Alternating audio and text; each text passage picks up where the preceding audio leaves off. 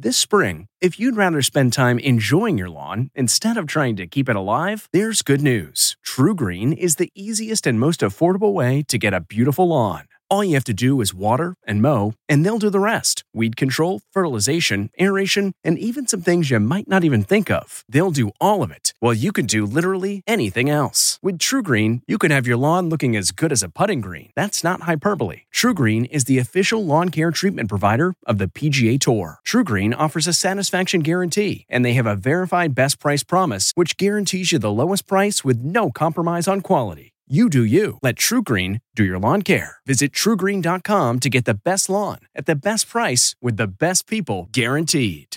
Looking to instantly upgrade your Mother's Day gift from typical to meaningful? Shop Etsy. Get up to thirty percent off well-crafted and personalized gifts from participating shops until May twelfth. This year, embrace your creative side. You know, the side your mom gave you. And shop Etsy for custom jewelry, style pieces, home decor, and extra special items she'll adore. Need something original and affordable for Mother's Day? Etsy has it. Shop until May twelfth for up to thirty percent off gifts for mom. Terms apply.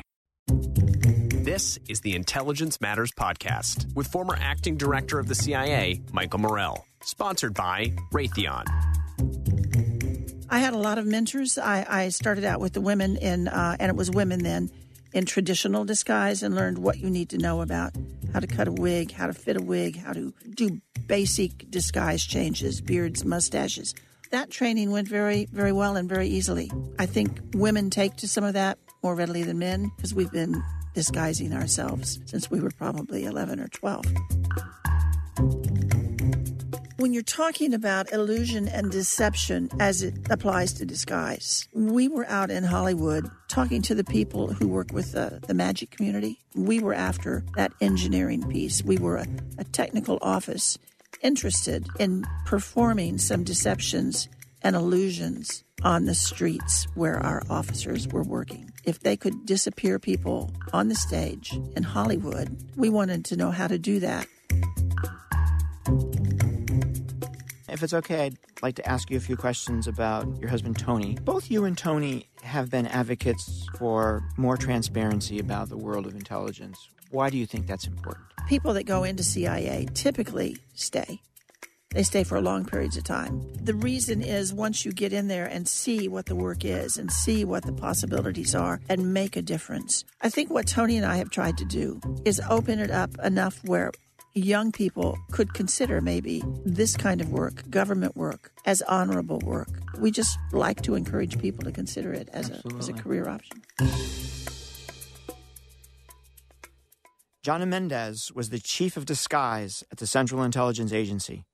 In her twenty-seven-year career at the agency, Jonna worked undercover to develop the C I A's tools related to disguise and identity transformation. She served in numerous assignments overseas, in South Asia, in Southeast Asia, and in Europe. When she retired from the agency, Jonna earned one of C I A's highest honors, the Intelligence Commendation Medal. Jonna is currently a fine arts photographer, author, lecturer, and consultant on intelligence matters. She and her late husband, former C I A officer Tony Mendez, wrote two books together, Spy Dust and The Moscow Rules, which was just released two weeks ago.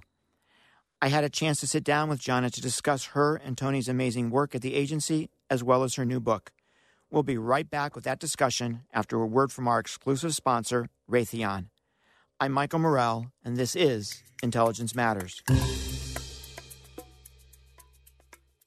A career at Raytheon is a career in innovation. Here, you'll advance technologies that make the world a safer place. Join our team today. Learn more at Raytheon.com slash careers. Jonna, welcome to Intelligence Matters. It's an honor to have you on the show. I think the honor is mine.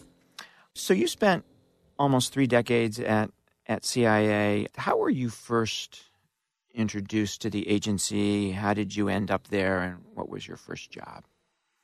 Well, it was a roundabout uh, clandestine entry I made into the C I A. I was working in Europe. I was working at Chase Manhattan Bank. I met a group of Americans who presented themselves as part of the really huge military presence that we had. back in the day, back during, during the Cold, Cold War. War. Yeah. There were, I don't, I don't know how many hundreds of thousands of Americans that were in Germany. But this group was part of them, I thought. And I got to know them over a period of years. And I started dating one. And I ended up marrying, this is my first husband, in Switzerland. And I learned three days before the wedding that he actually worked for the C I A. He was not a Department of Army civilian. So he told you three days before the wedding? Well, he was, he was, yeah. How did you react to that? You know, we were so young, and uh, I was from Kansas, loving being in Europe, and I really didn't give it a lot of thought what the C I A was. I vaguely knew, but I didn't pay that much attention to it. That sounds ridiculous, but it's true. So you marry him, and he's working for the C I A, and that's how you end up at the C I A? Well, then we um, we came back to Washington, D C for a brief period of time, and like so many operational officers, we went straight back out. We went to the Far East, and there I was with no job. And so um, I ended up working for our office, for the C I A office, doing administrative stuff in the Far East. Then we came back home. He went back into school at uh, G W University. I needed a job again. This is the third time. Um, and I went to work at Langley, at at C I A headquarters in Langley. And they hired me as a secretary. Um, at that time, they hired almost every female that crossed the threshold as a secretary. Yeah. It was uh, yeah. Yeah. It was okay, though. We all knew that uh, it was probably the beginning of a career, but we most of us didn't know what that career might look like.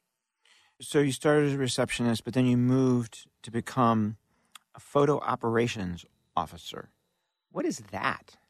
I've never even heard of that. Well, it was a really great job. Um, I ended up working for the director of the Office of Technical Service. It was a man with about a thousand-person staff.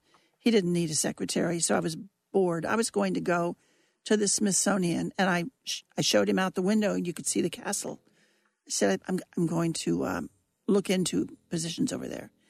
He said, um, have you thought about taking some of our courses? And in O T S, we were the we were the Q for C I A. We had everything from audio bugs to microdots to disguises. He said, I know you like photography. Why don't you take some of our photo courses? And so a week later, I was uh, down south of Washington, D C, that little twin-engine plane with a harness for one person in the back. They'd taken the doors off thoughtfully. They gave me a thirty-five millimeter camera with a one thousand millimeter lens. This is old school. Mm-hmm. That's a big, long, heavy lens. Sure. And it was called Airborne Platforms. Spent the day flying around, um, seeing if I could resolve small details with that moving lens in a moving plane. Spent the evening uh, in the dark room, a place I love to be anyway. And I thought, okay, uh, if this is the new the, the new reality, I will stay. And that was the beginning of um, becoming a photo operations officer. So as a photo ops officer, I traveled around the world training a lot of our assets, agents, some of our case officers, in how to use not just commercially available, available photography equipment, but a lot of proprietary equipment that we had. Um, special films, special techniques for shooting in the dark practically. I see. So how did you wind up in disguise? Um, somewhere in the middle of my career, I made a discovery that I could actually steer my career, that I could take charge of it and head in a new direction if I wanted to. I had been assigned to the um, subcontinent for a summer, replacing someone who had to go back on home leave. And um, I had fallen in love with the culture of the country that we were in, just head over heels in love with it.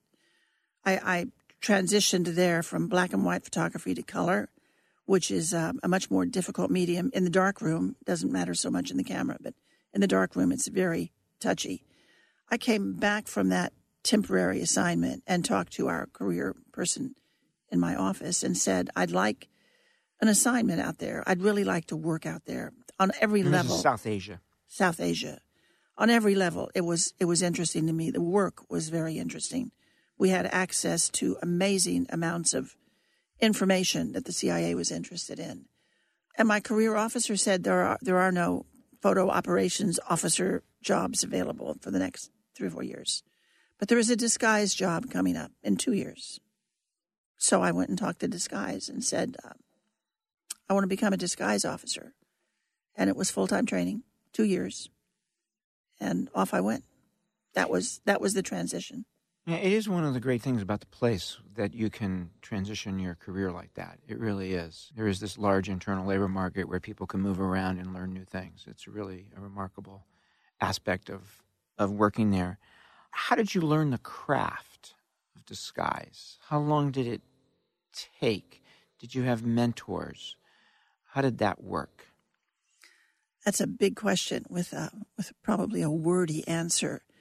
I went in kind of um, stone cold. I didn't know about disguise. I had seen some things that we that we had done. In one of my assignments, an officer had come in, when I was working for it, Chief of Station, an officer had come in. He sat down on a sofa, talked to me for a few minutes, went in to visit the boss and left. And I discovered it was an African-American officer. And at the time, I thought, it's interesting because the country we were in, we hadn't really deployed that many African-American officers. Turns out he wasn't an African-American officer. He was he was a disguise officer who was showing our Chief of Station um, a new capability that we had to change ethnicities, to go from, from one to the other. I had a lot of mentors. I, I started out with the women in, uh, and it was women then, in traditional disguise, and learned what you need to know about how to cut a wig, how to fit a wig, how to do basic disguise changes, beards, mustaches, all the things that you think of stereotypically when you think of disguise. That training went very, very well and very easily. I think women take to some of that more readily than men because we've been disguising ourselves since we were probably eleven or twelve. But then we moved into the area of advanced disguise, which was just coming online at the time.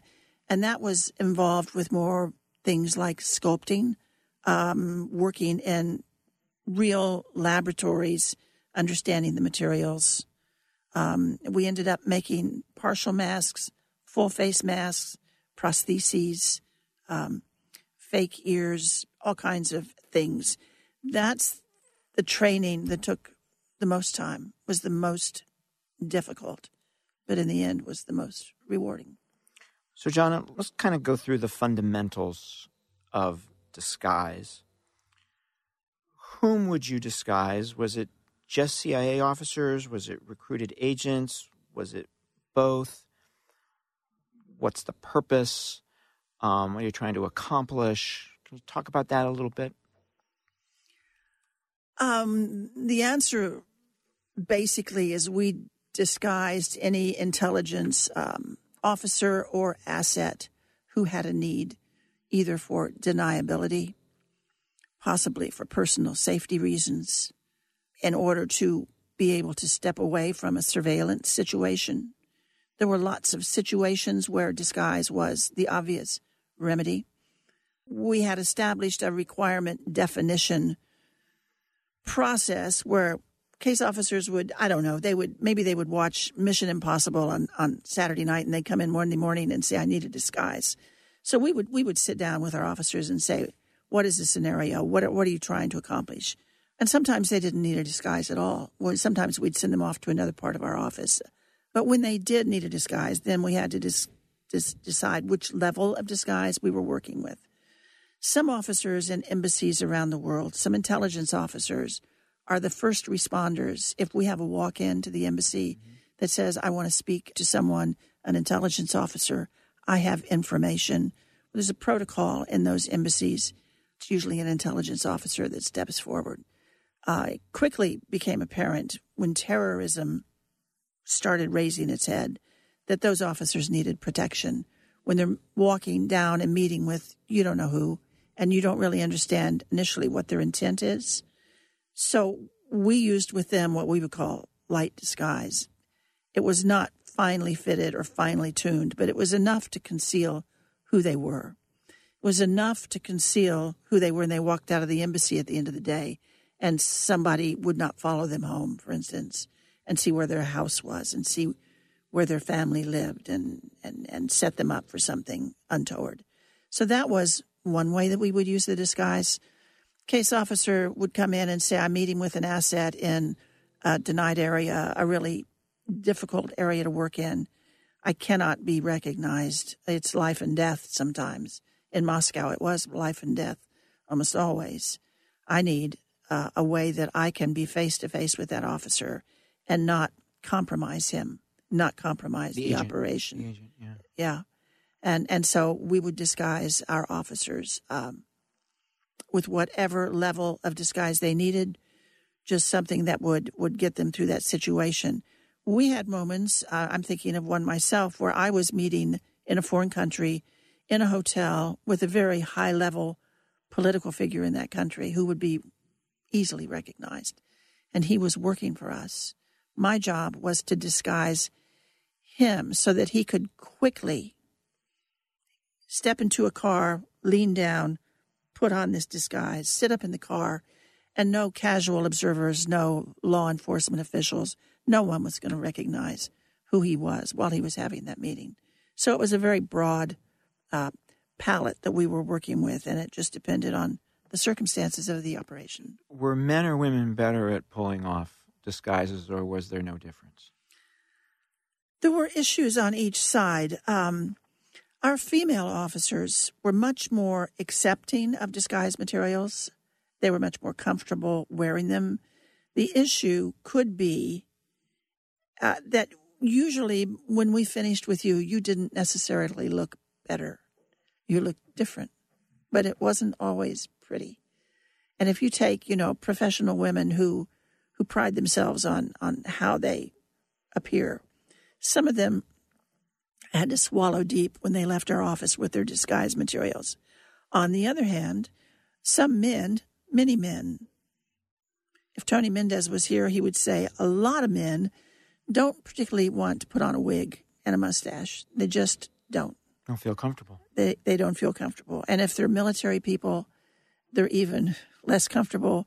And we used to laugh about the threat of having a United States Marine walk in our office, and we had to disguise him. So our job with the men was a little more extensive than with the women. We would design a disguise. We would fit it for them. We would make sure that it was comfortable, but it couldn't stop there because they would walk out of the, the office with their disguise, and we weren't sure that they would ever actually put it on. Mm.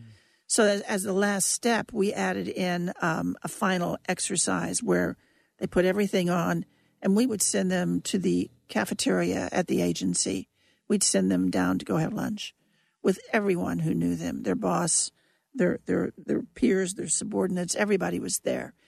And that could be a very um, a kind of come-to-Jesus moment when they discovered that nobody paid any attention. Nobody really cared. After a couple of episodes like that, we thought they, they might, if they needed it, they would probably put it on. So, Jonna, beyond appearance, did you also coach people on how they walk, their mannerisms? Was that part of what you did? That was part of it. Uh, it's more it's it's more a part of it than most people would imagine because the oval the oval. Uh, uh, Facial features are just a piece of, of who you are. I have friends who've always told me that I had a unique walk. Uh, they used to kind of smile when they said that. I don't know what they're talking about, but I do know that if I put on a wig and and and change my change my outfit, they still know it's me because they see me coming with this this walk. So part of programming somebody for a disguise, when you get them into your disguise room, you would examine, you know, sh- you know, do you have any unique characteristics? Are there things that people call out about you? Do you have mannerisms that you're aware of? And we'd watch them all through this to see if we could see mannerisms that they might not know about.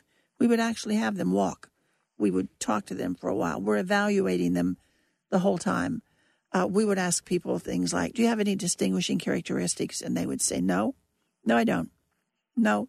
And they'd be sitting there with some huge birthmark on their neck or, you know, tattoos up one arm or so we make notes. And um, and then there are behavioral um, aspects of it, depending on where you're going. There are there are things that um, maybe you want to avoid doing or you might want to change how you do them. Are there typical American behaviors that you have to hide? Or there's you know, re- is it really individual? It's both. Uh, the individual things we tried to pick up in our labs while we're putting together the disguise kit. The behavioral self-awareness was really all we could do with that, but we would talk to them about why is it, if you go, say, to France, that they can always spot the Americans, and they can. They can see groups of us. They can see a couple of us. Uh, I just w- went and took my son, uh, his friend. They got targeted for pickpocketing. They got targeted because they were obviously American. So you, you think about what is it that they see that we don't see, and it's, oh, it's a bunch of small things. First of all, we show up usually in brand new bright white sneakers that have never even been out of the shoebox because you bought them for the trip that you're going on. Uh, people that wear baseball hats should be aware that there aren't that many other baseball hats around. We are sloppy by most European standards. We'll use Europe as a as a backdrop here. They think we're slap, sloppy. We show up in, in sweatshirts and tracksuits. They are pretty pretty well turned out. The women are especially well turned out. But they see us. They think we are loud. We are loud. We make way more noise than they do.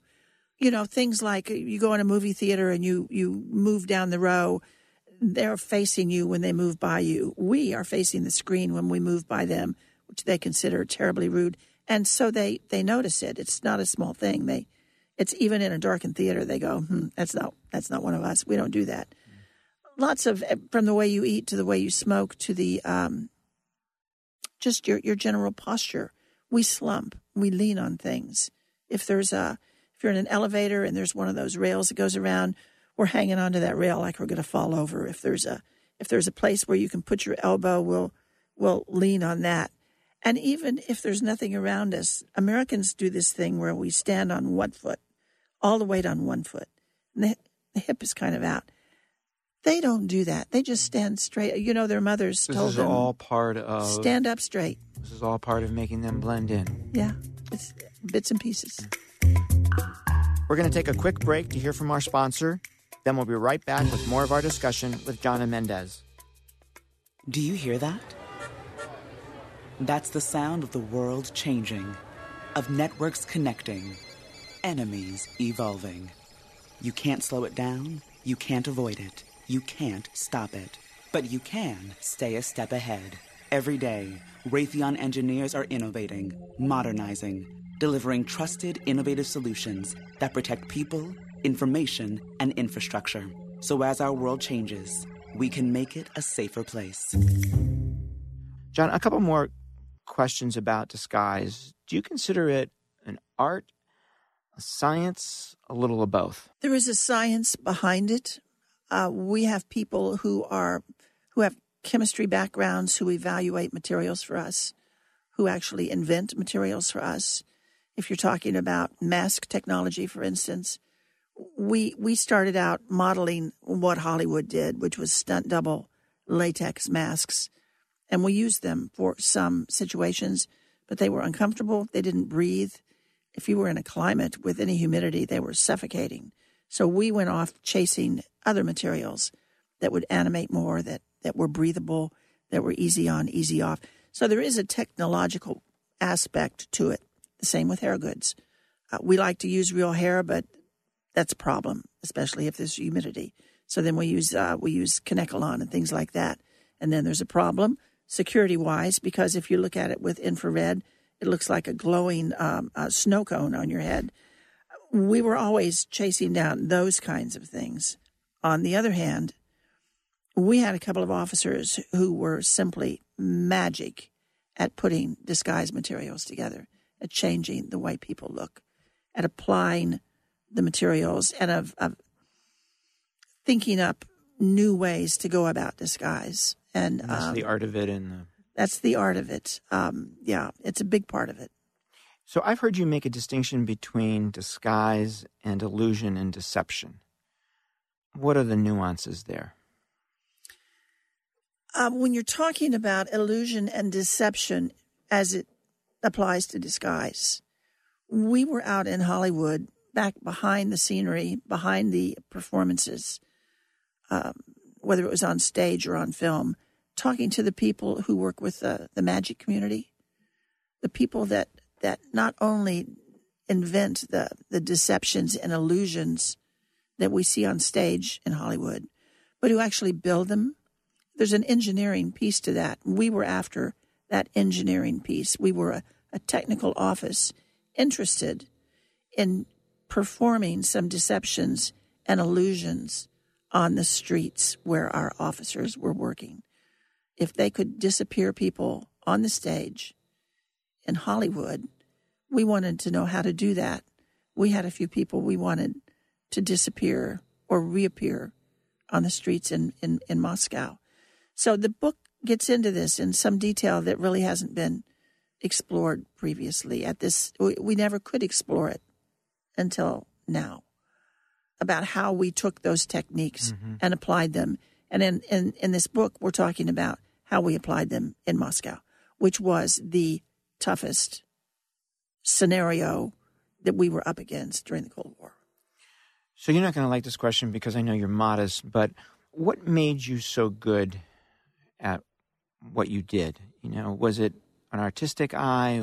Was it a spark of creativity? Was it sense of daring? What would you pinpoint as your s- success in this field? Why were you so good at this? No one has ever asked me that question before. If I was uh, good, it's because I was surrounded by people who were better, who were so talented, uh, people who were artists, people who had spent their entire lives in one form or another doing this kind of work, people who were generous with their knowledge when I came in and shared it without thinking twice about it. Uh, there were a lot of artists in the area where I worked. They're very difficult to manage, I would tell you. It's not your normal group of um, um, government bureaucrats in any of these offices that I worked in. The really, really good ones were amazing. Even after they retired, they continued using some of those skills that they have. And there there is one in particular who, who works today with uh, prostheses for people who are injured, people who who have been horribly disfigured by some sort of a scenario, and he can help put them back together. He can help make them whole again using a lot of the materials, a lot of the techniques that we used in our uh, in our disguise labs. Mm-hmm. So it was a great a great group of people who took me in, put their arms around me. Jonna, if it's okay, I'd like to ask you a few questions about your husband Tony. Sure. Who, for my listeners who don't know, passed away in January. I'm very sorry. How did you meet Tony? Wow. Well, I had known Tony for so long that I almost forgot when I met him. But when pressed, uh, it was a Christmas party. It was in the Far East. It was an O T S Christmas party. Our chemists had invented a new punch that year. We were on the top floor of an embassy. Somebody introduced me to Tony Mendez, and um, I wandered off. And he went out to go home and fell down the steps at the embassy. That was the first time I ever met Tony Mendez. That was a special punch? It was uh, it was a punch that was outlawed. They were never, they had to give up the recipe and they were never allowed to make it again. It's in one of our books. It was really funny. Tony once wrote, "The best spy is an actor." Do you agree with that? Um, in some situations, I don't think you always have to be an actor. But I think our best case officers, and you, I don't know, you might know a little something about this. I think our best case officers have personalities that we, we search for. They have interpersonal skills. They are to a man. They are people that you want to get to know better. Um, we used to say if they weren't working for us, my God, what would they be doing? But they were working for us. They were going out, finding the people who had the information, recruiting them, developing them, and then at a certain point asking them to work for us. I thought it was it was the, the, the gutsiest job in the world, a job that I knew I could never do. I had such admiration for our case officers. It must be extraordinarily difficult to sit across the table and try to convince somebody to commit espionage against their own country. I, I always flipped that around and said to myself, what would it take for someone who I considered a friend to sit down over a drink and say, you know what, I'd like you to work for my country and betray yours. I can't think of how they could get me to do that. So your new book is written with Tony, The yes. Moscow Rules, covers your time as operations officers in Moscow. What was that? What was that time period like? You know, when we went to Moscow, we were in and out. Neither one of us was ever actually assigned, not a full, straight-up assignment like the C I A does. We were there T D Y, temporary duty. Uh, something would come up, an idea would come up. They would need some help. They would, they would, they would send for disguise officers. We were, we, we were there a lot. But like in a lot of operational scenarios, um, as technical officers, we tended not to work in the country we were assigned to. So when I was in the Far East, the work that we did was outside of the country we lived in. Um, and that's kind of how we how we managed the Moscow account. You talk in the book about how important it is to always listen to your gut. Sounds like a good rule. Sounds like a key key rule. Did some officers have a better gut than others in your experience? I don't know that, that I can broadly apply that and, and say yes and no. I'm, I'm I'm pretty sure that there were degrees of this awareness.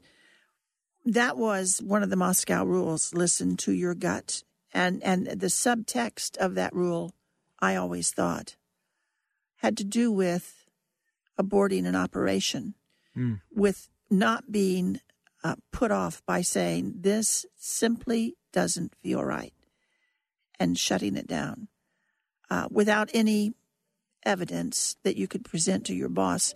The fact was you didn't need any evidence. You could go back to your office and say, I didn't go. It something something wasn't right there. Because if you go, if you go against your gut, if you go, and if it is off, and if it is wrong, there's somebody's life in the balance. Right. They will arrest. And typically in Moscow, they will execute the asset that works for you. So, Jonna, you and Tony helped with many of the exhibits at the new Spy Museum that just opened here in Washington. It's a departure from its previous incarnation with a much broader look at intelligence and spycraft. What do you like best about the new museum? Um, there's not much that I don't like. It's a it's a purpose-built building that is simply architecturally stunning. It's it's a gorgeous, gorgeous building with all kinds of transparencies. There's a there's a transparent veil, a glass veil that overhangs what is a, a black box, and inside of that box we've been we have the room, and we have the luxury, because it took five years to put this new museum together, to very thoughtful, ex- thoughtfully explore some areas that in the first Spy Museum we presented, but you couldn't go into it necessarily in any depth. In this museum, you can sit down and interact with a lot of the exhibits. There must be more computer screens in, in this museum than there are in most schools. You can play games. You can look at history. You can go to Abbottabad with... Um, with you, and you can red team what the intelligence officers were having to grapple with and present to the White House. You can watch as information comes in about, is it Osama bin Laden in there? Well, here's a piece of information that would make you think it's him. Here's another one that uh, would raise questions. And you try and imagine being the analyst putting together these pieces, knitting it into a a piece of intelligence that you can take to the White House, to the president, and say, this is this is the best that we've got, and then watch them grapple with. I think it was a sixty percent chance. I think the president, if he were, to, were here, would tell you he was fifty-fifty at the end of the day. Wow. And then try to imagine being the president. You going to pull the trigger or not? Right. It takes... what was just, uh, you know, the headlines in the newspaper, and it takes you into the moment and everything that was involved. It's a fascinating piece of work, and you can walk in and sit down at a computer screen, and you can go through it. It's it's excellent. So both you and Tony have been advocates for more transparency about the world of intelligence. Why do you think that's important? Um, you know, a lot of people think of working at the at Langley as a as a um, working with a family, and they think of um, their work as a calling. People that go into C I A typically stay. They stay for long periods of time. They don't hop around different jobs. The reason is once you get in there and see what the work is and see what the possibilities are and understand that you can participate and make a difference, actually help make a difference. And sometimes you can read the newspaper the next day and know that you made a difference. It's addicting. Tony always said that working at the C I A was like drinking from a fire hose and that retiring was like jumping from a moving train. Yeah. And in our in our office, retirement, the average lifespan, when I retired, the average lifespan for our guys, our men, was eighteen months. They retired and died. They didn't have anything. It was their life. It was absolutely their life. I think what Tony and I have tried to do is open it up enough where young people could consider maybe this kind of work, government work, as honorable work. They could consider it as a career, something positive that they would like uh, to be a part of. And I know that one officer uh, at Tony's celebration of life, he spoke, he talked about the number of young people that came in after the first of Tony's books, The Master of Disguise, after the publication of that book, and they said, we read that book, and we would like to be part of this. We want to join the C I A. That was kind of our goal. Now, I, I know you have fifty thousand, C I A has fifty thousand applicants a year. They are not worried about getting to the bottom of, of the barrel. But we just like to encourage people to consider it as a, as a career option. Absolutely. Jonna, you've been terrific with your time. I just want to ask just a handful of more questions. Both you and Tony were consultants, are consultants for a number of Hollywood treatments of the intelligence business. Which movie do you think best captures what the intelligence business is all about? I get asked this question all the time. You might run up against a, a problem with me because I don't watch that many movies. I don't watch that much T V. Um, we were amazed at what they did with Argo. And of course, like like a lot of movies, they kind of move move a little right or, or a little left of, of what is the, the ground truth because they're making an entertainment, not a documentary. But actually, Argo gave a very, a very compelling look at inside of an intelligence scenario. We always like the John Le Carré books. We like Tinker Tailor Soldier Spy. We like those, that, that whole series. Mm-hmm. We have always been entertained by James Bond, less so today. Doesn't seem to doesn't seem to age well.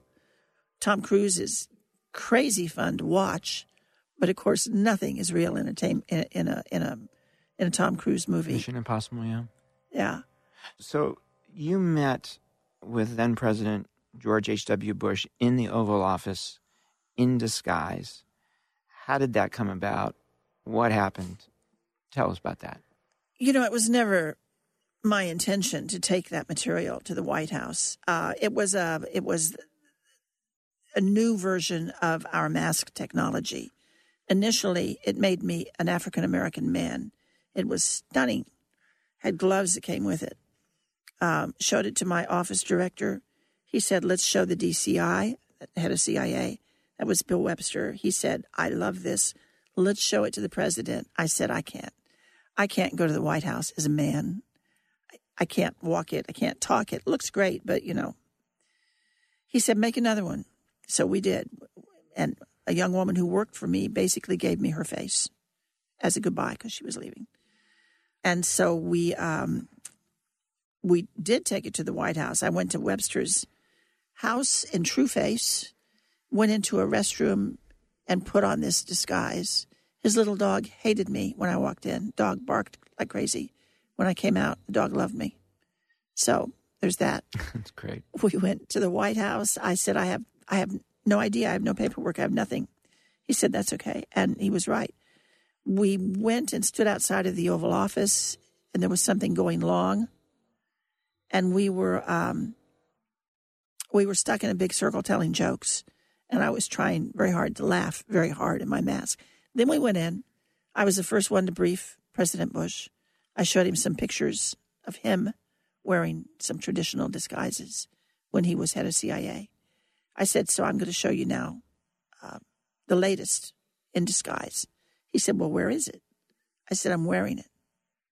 So he wow. looks harder. Wow. So I said, I'm going to take it off and show it to you. And he said, no, no, no, don't. And he got up and he came around and he walked from behind. He looked. He went and he sat back down. He said, okay, take it off. So I peeled off my face. And John Sununu, who was sitting next to me to the left. White House Chief of Staff at the time. Almost fell out of his chair because the whole time I was talking, he was next. He was making the notes of what he was going to say to the president. He wasn't ready. Everybody else was kind of ready. I, everybody else from the picture was amused. It was Brent Scowcroft, Bob Gates, John Sununu. I'm forgetting there's one other. Anyway, it was an interesting group of people. So I was the first one out of the office, and I was followed by the White House photographer who had been in the room and had been taking pictures. I guess they take pictures all the time. She came over and said, what did you do? What was that? And I said, I can't tell you. It's classified.